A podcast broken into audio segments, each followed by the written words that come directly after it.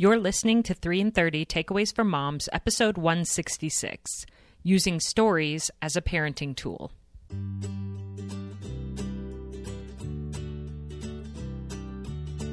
Welcome to 3 and 30, a podcast for moms who want to create more meaning in motherhood. Each 30 minute episode will feature three doable takeaways for you to try at home with your family this week.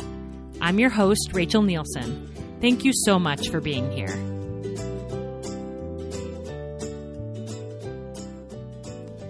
I have loved writing stories all my life. I even remember that one of my favorite Christmas presents as a kid was a little Become an Author kit, where it supplied special paper for me to write a story and draw the pictures, then send the pages to a company that would bind it as a real hardcover book. It was magic when my book arrived back to me in the mail. I felt like a real published children's book author. Well, today on the podcast, I get to interview an actual real children's book author who has a unique message for us about how we as parents can use stories as a tool to get to know our kids better and to teach and guide them. And she's not talking about using pre published children's books written by other people. She's talking about using our own made up stories, whether or not we would consider ourselves to be writers. Elizabeth Pagel Hogan writes fiction and nonfiction for many magazines, including Highlights for Children, Muse, Cricket, and Spider. She also writes books for the educational market from pre K to second to high reading level middle schoolers. She's a mom of three kids, ages 15, 13, and 11, and I can't wait for you to hear from her today about how she has used stories within her parenting. Before I share my conversation with her, I just want to remind you about this month's podcast sponsor, BetterHelp the world's largest provider of therapy done 100% online. Personal therapy is an incredible tool to become a better parent because as you develop your own emotional resilience, you are better equipped to teach your kids how to build theirs. Through my years of counseling, I have learned tools that make me much less likely to use my temper at my kids or to worry excessively about my kids in situations I have no control over. I've also been so grateful to have a confidential place to talk through many of my parenting struggles with my therapist, who has tons of expertise in human development and is able to help me with advice and strategies to help my kids. If you feel you might need counseling but are hesitant, nervous, or embarrassed to invest in yourself in this way, let me assure you that going to counseling will be a gift to your entire family. As you get stronger, so will your family. BetterHelp is so convenient for busy moms, and you can get 10% off your first month by going to betterhelp.com slash 3 and 30. That's betterhelp.com slash 3 and 30. And now onto the show. Here's my conversation with author Elizabeth Pagel Hogan. Elizabeth, welcome to 3 and 30. Thank you so much for having me, Rachel. Well, I am so excited to talk to you today about the power of stories. As I mentioned in your bio, you write professionally, but I love how you're passionate about helping everyday moms use the power of stories in their parenting. I'm a former high school English teacher, so I also love stories. So I just know this is going to be such a great conversation today. I've been looking forward to this as well because I love to talk to people about writing and about how each one of us has a little storyteller waiting mm-hmm. inside of us to come out. I think storytelling is one of the most natural things that that people underestimate their own ability to tell yes. stories. Yes. And how stories can help us be brave when we have something difficult to face and want to talk to each other about it. Yes, absolutely. And I mean, stories is something that has connected human beings for millennia. Yes. You know, it's like you're so right that we do have the little storyteller inside of us. Every human being does. And we can use it with our kids, we can use it within our parenting, which is so cool. And I know you have a story about how when your your kids are a little bit older now 15 13 and 11 but yes. when they were younger how you first kind of realized that you could use stories to help you with your parenting. Can you sort of set us up by telling us that story? I can, and it makes me laugh now that I have some distance of time. But in the moment, it was it was a little sharp. It was a little painful. um, but my middle child, there was sort of this, uh, you know, series of events that led to him just feeling very frustrated and like he couldn't get anything that he wanted. So he drew a picture of me wearing a dress, which was, I realized something uh, that I wear shorts and pants like all the time. And I realized that he was putting me in a dress to express how frustrated he was with me. And he said, This is a picture of you called Bad Mommy, and I'm going to write words about the bad things that you are doing. Mm. And I know, and it felt it felt a little bad at the moment, but I don't I, I really don't know where this came from but somehow some like parenting magic descended on me and i said that's great. Why don't you add more words and and think of other things that you can write about in this story? And his mm-hmm. eyes lit up and he said yes i will. And so we turned what could have been a moment where maybe i got angry back at him or I really internalized his feelings as a failure on my part. You know, all those little things that parents fall victim to. Mm-hmm. Could have really let it get to me. But like I said, somehow some parenting magic came down and I said, yeah, go ahead and write that story. He did. The words were very four year old, you know, things were misspelled, letters were backwards. It was mostly him using words to describe what he had drawn and sort of written on the page to share his feelings with me. Mm. And that space between us of the story made it more, I think it made it possible for me to hear his feelings. It gave him a chance to express himself.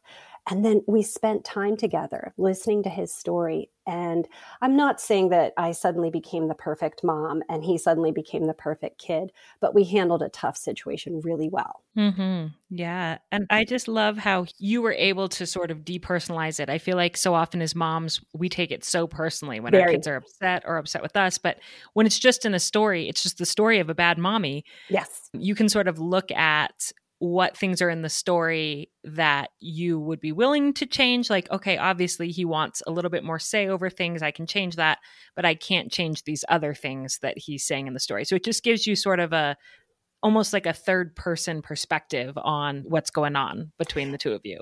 It's it's exactly right. It was powerful you know? How often are children unable to express their needs their wants they have so little control over many things in their lives and and i mm. try very hard from the time they were young to give my kids as much opportunity to choose when they could safely choose because mm-hmm.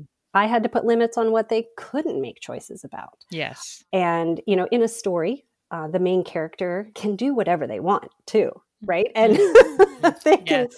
explore all kinds of situations so we kind of built on that would the you know what takeaways do you have for moms who want to start doing this in their home using the power of stories?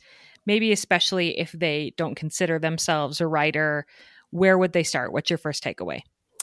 Well so my very first takeaway is to think about the advice that people are often told which is write what you know but i would adjust that slightly and encourage parents to write what you want to figure out. Hmm. Maybe you have a complicated little problem going on with a younger child, and you don't necessarily want to turn it into a situation where you're berating or badgering your child about this problem. For instance, my six year old would get very bored in kindergarten and he would distract himself with some slightly inappropriate behavior. And I wasn't sure what was going on. It wasn't harmful to others, it wasn't destroying any property, but it was distracting and it wasn't really right for the kindergarten classroom. And I couldn't figure out why he was doing it. So I drew stick figures and I put very simple words and we started with a story about something where I couldn't figure out why this little boy would do this distracting behavior in kindergarten. And it was actually really fascinating because I wasn't personally addressing my child and saying, Why are you doing this rotten thing? Why are you doing this bad thing? I had created this little character. Mm-hmm. He was very willing to explore that experience and mm. talk to me about why he was doing this and it turned out he actually didn't realize it was having such a distracting effect on the teacher and the other students and why it was so inappropriate. And I just remember the little smile on his face when he said, Oh, I don't have to do that anymore. And mm. so instead of trying to write this really complicated story and write something really long, start with something that you want to figure out, mm-hmm. something small, and start with stick figures and very, very basic sentences. Hmm. That's the first thing I would say. And do you like you would do that as a story where you're like naming the character and talking to your child about the stick figure that you drew? Or is it more of like a you're not talking about him, you're talking about somebody Right. else? It's fictional. Yes, you can do that. And I should probably back up here and say you can start with a piece of paper, a pencil, and a stapler. You don't need markers, you don't need colored pencils, you don't need paint. You can staple some pieces of paper together and start writing out some of the things that you want to talk about. Like the bad mommy story. My four year old, he had big pieces of paper. We stapled them together and he just started drawing you know, bad mommy won't give me ice cream for breakfast. So when my older child, my six year old, was having trouble, I did use his name. I said, you know, Michael loves kindergarten, but, and then the next page would explore very basically the behavior that he was doing. And then we went into, I started writing about the consequences of that behavior on the third page. Hmm. So it's not a very long project, but it's a chance to explore something that you're not sure how to solve. Yeah. And is this something that you do with him sitting next to you? You're writing the story, or you do it beforehand and then bring him the story and read it to him? Great question. I always did my stories before I brought them to my child. Mm. And I think that that's really important as a parent because it also helps you work through what you want to talk to your child about. Hmm. Interesting. And obviously, your kids are a lot older now, and Yes. I'm sure that this looks very different. But do you do anything similar like this with them now? Um, we actually do. We do a lot of what if scenarios. So, what I wanted to back up here a little bit and say is that a story is different from a journal. Many parents are used to keeping a journal, and a journal is where you share your private thoughts that you don't have to share with anybody else. But a story is something that you're going to share with someone. So when you're writing your story that you want to share with your child, be very, very careful about the language that you use and think about what you want your child to get from the story.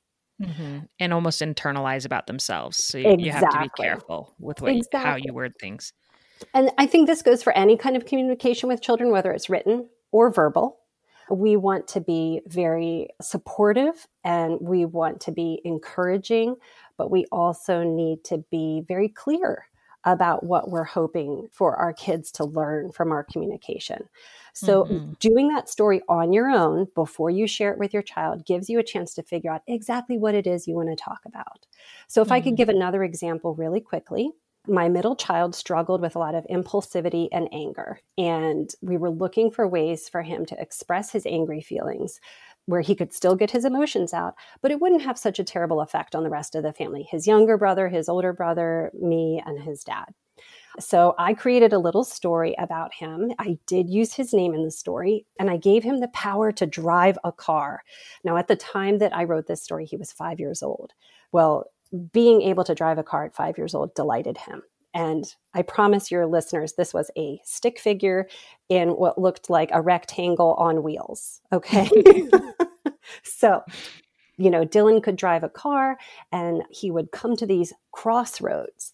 And at the crossroads, there would be a sign, and the sign would contain some kind of situation that would usually make him angry. Younger brother takes toy. And I had two little roads a bumpy road that he could choose where he was very angry, or a smooth road where, as the driver of the car, he had chosen a different kind of reaction, literally chosen a different path on how to handle his emotions. And so, through this little book, I gave three scenarios of things that he often struggled with on a daily basis. And the little Dylan character in the rectangle on wheels had a chance to choose different paths in this story. And he loves this story.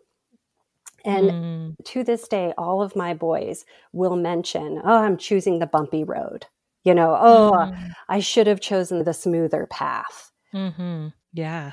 There's a great That- chance here to come up with little mantras that can help your family. Mm, yes. And this is I feel like when I hear this, I, there's a part of me that's like, well, there's so many children's books written professionally about different emotions and all sorts of things. But what is the magic of, I mean, there's magic in that for sure. I mean, right. I love a good children's book. Yes. But what is the magic of doing it yourself as well for your child? Instead of just finding a book about an angry child, yes. what's the magic of writing one? For me, it was specificity. Mm-hmm. When I'm writing a story about something our family is struggling with, I can take actual real life scenarios and situations and put them in the book so that when we confront them again, it's easier for young children to apply, literally apply what they've discussed or read about in the book in their real life. It often can be hard for young children to generalize from a book to their real life. I'm not saying that they can't do it, but mm we all have very unique family situations, and it's impossible to find children's books for every person's family. But when yes. you create a little story about your own family, you can offer suggestions and guidance on ways that your child can handle that situation in a more positive way, in a healthier way on their own. Yes. Oh, that's beautiful. And what's your second takeaway? Okay. So uh, we talked about this a little bit. I said, try writing a story about a character who is like your child. You can write exactly about your child, but if you're going to be talking about something that is very personal and very difficult to handle, it can be safer to write about a character who is like your child. Mm-hmm. Then you can explore some alternatives that the character might choose. If the child can't take criticism very well. You know, we get to a certain age where it's very hard for us to hear that our parents, you know, or caregivers who we expect unconditional love from, if they're criticizing us, it can be very difficult for young children to accept that criticism. So, by putting a character in there, maybe who's a little bear or a fish, you mm-hmm. can give that safe distance and allow the child to hear some difficult information sometimes. Mm-hmm. Yeah, I love that you turned them into animals. I was thinking of my daughter attended a Waldorf preschool where they did a ton with storytelling, and they yeah. did a class for parents about the power of therapeutic storytelling. And I remember the teacher telling the example of she was on like a long hike with her young children and they just all melted down and they wouldn't go any farther. And she said she just sat down with them and started telling them a story. And that's another thing i know you emphasize in your work that it doesn't have to be written. It can also be told. The story can be told especially in a moment like that. It's not like she's going to bust out the stapler and the paper right. in the but she said she just gathered them in and started telling the story about like a chipmunk who was on a long journey and he was tired and you know and she was clearly talking about them but they didn't necessarily know it because she was telling this magical story of all the struggles that the chipmunk went through. And it distracted them enough by giving them that little rest of their legs and that little break with the story that then kind of got their spirits back up so that they could keep going. And she said to weave in as much like nature and sound like the wind and and do it with your mouth and the pitter patter of the rain and kind of bring them into the story with you as you're telling it.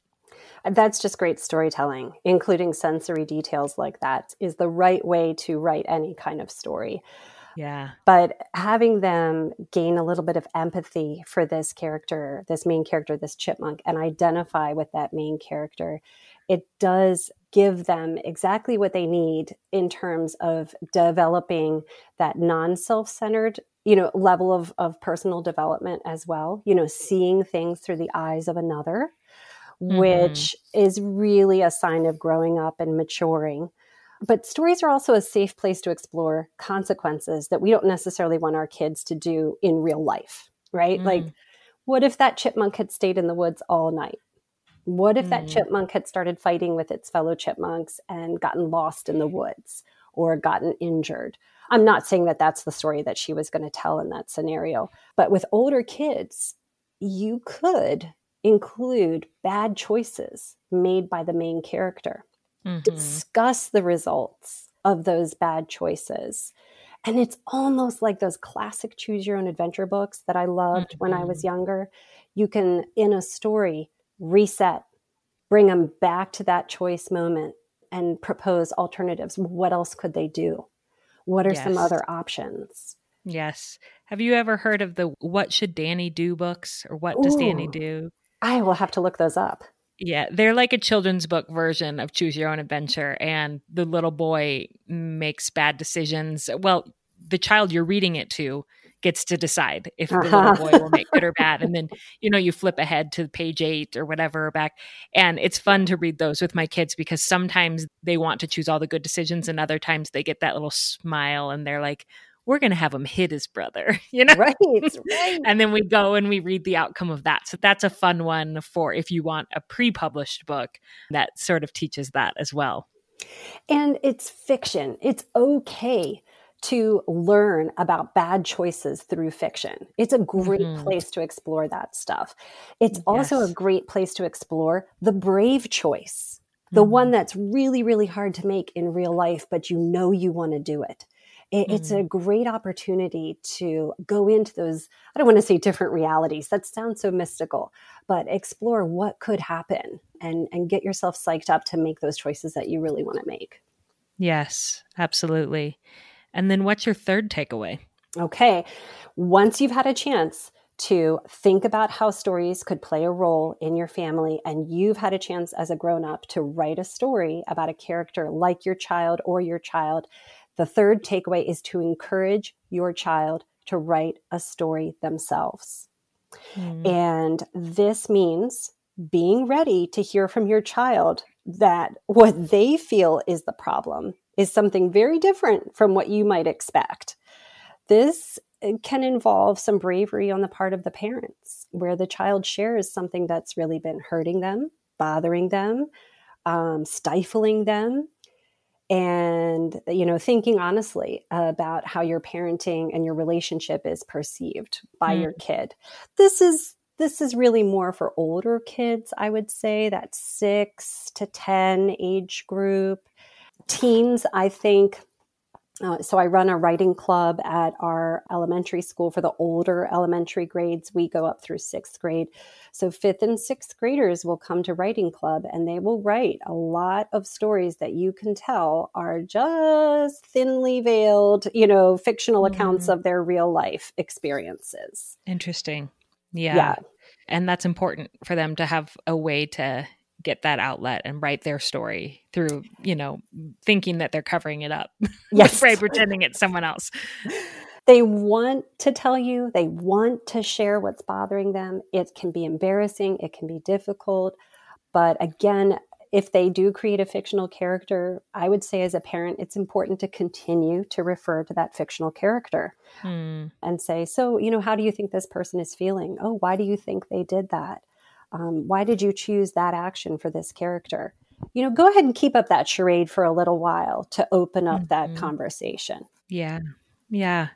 And I would love to hear we don't have nearly enough parents of teens represented on the podcast. And I Oh. get I get requests a lot. Like I, I need help with my teenagers because I do think it is I- don't know yet, but from what I hear, it is a it is a different stage. It can be a very tumultuous stage. So, how have you adapted these strategies now that your kids are older, and how has it helped with the teen years? Well, my middle son, the original one who wrote the Bad Mommy book, he actually writes continuously now and he develops screenplays for his Minecraft world. And he asks me to think through the character development that he is building for the little different kids join his Minecraft server and play in this world. And he says to me, I want this character to move beyond their wants and into their needs. And I want this character to really overcome something difficult. But then he'll sit and talk to me about things that he's feeling too. I think that this creative outlet has really given him a way to express feelings and emotion. And I'm going to say this he's a boy. Boys don't often get that support. They Mhm. don't get the the encouragement to be open and honest about their emotions. Yeah. But writing has given him a space to explore those emotions and a starting point to share them. Hmm. That's beautiful. Yeah. I can see how what you did with him when he was younger really has paid off in in how he's able to create and internalize now. And I have a little my boy has some big emotions too. And I can definitely see him growing up and enjoying doing something like that, particularly if Minecraft is involved. If Minecraft um. is involved, it makes a lot easier. But I, I like to think of it as opening a door, right? We can open as many doors for our kids as we want they eventually have to choose which ones they're going to walk through. And i think storytelling to to bring it all back is something that you know we have inside of us. And if we can unlock that storytelling skill for our kids i think it can help them throughout their lives. Yes absolutely. And another i think really valuable thing can be telling stories from your own life oh, yes. or from your family history things like that that illustrate different aspects of you know, my kids love it when I say, "Oh yeah, I struggled with that too when I was in elementary school. I had a teacher that was mean and this is what happened or whatever it might be." I think kids love that. And again, it builds empathy. It allows them to see how you handled things that were difficult. In our family, we try to make sure that the stories we tell about our children when they were young are all positive self-esteem building stories and we try mm-hmm. not to use stories that tease them or make fun of something that they struggled with which mm-hmm. you know is, something not every family has quite grasped yes yeah i agree and sometimes my kids love the stories of when they were naughty when they oh, were yes. younger. They, those are like their favorite, and they laugh and laugh, and they'll say, "Will you tell me the story about when I did that?" Even though they've heard it a hundred times, you know. But but that's different than a story that might be embarrassing to them yes. or really amplifies a character flaw that they continue to struggle with, or things like that, you know. Because it does go back to what we talked about how the stories that we tell them about themselves are how they will start to perceive themselves. And even if what we're saying is kind of true, we can speak words of faith instead of words of fact, if that makes sense. I think that's a great distinction. I think that's a yes. great distinction. And if we're gonna if we're gonna repeat the same stories over and over again, let's repeat the ones that help them be the best versions of themselves. Yes, I agree with that. Well, thank you so much. This has been such an insightful conversation about the power of stories. And if listeners are interested in finding more of your work, where should they go? Um, I have several books uh, for sale through your local bookstore. Um, they're also available online at some of the larger booksellers. You can see all my books on my website. But really, I just hope parents take the opportunity to spend more time talking with their kids. Anytime you're reading a good book is a great opportunity to have a discussion with your kids. Yes, I agree with that. Well, thank you so much, Elizabeth, for your time and for coming on 3 and 30. Thank you for having me, Rachel. I'm a big fan. Wasn't that a fun episode? I hope you walked away with some ideas and inspiration to start using storytelling more in your home. As a reminder, here's a quick recap of the takeaways. First, start with something you want to figure out about your child and then build a story around that. Is there a behavior you're confused about, a disconnection between the two of you? Some big emotions you see emerging and you're not sure where they're coming from, see if using a story to interact with your child around that topic can help give you some clues to get to know his or her needs better. Second, invent a story about a character like your child instead of calling him or her out directly. Remember, this can even be an animal. As your children relate to the character in the story that is like him or her, they may learn lessons about courage, consequences, perseverance, and more without you having to directly lecture or teach them. Third, encourage your child to write. Have them write a story about a character like themselves. This will give them the opportunity to express some of their pent up emotions and questions, and it will give you insight into what they are thinking about or dreaming about. It's a great way to connect emotionally and creatively. I know for some of you, writing stories might be way outside your comfort zone, but I encourage you to give it a try this week to see if it might just help you navigate a parenting issue you're struggling with. Get some paper and a stapler and get creative you might be surprised at the outcome. And for all of you moms of teenagers who may be thinking, I don't know if storytelling could really help with the current phase of parenting that I'm in, as I recorded this episode with Elizabeth and thought about the power of stories, it made me think about an episode that I did over a year ago about how to help your teenagers live a better story. In this episode, I talk about the different principles of story and how you can apply them to help your kids see themselves as the hero of their own story and learn to live a more adventurous, altruistic life. If you're a mom of a teenager, I think you might find that episode inspiring, and I will link that as well as several other episodes related to the power of books in the show notes. My friends, I'm thinking about you this week and always as we parent through this strange time of COVID. It's almost been a year since the world first shut down, and it's been brutal at times. But we are resilient, and our kids are too. Whatever you are up against this week, please know that I am rooting for you and sending you all my positive vibes and prayers for a great week with your family.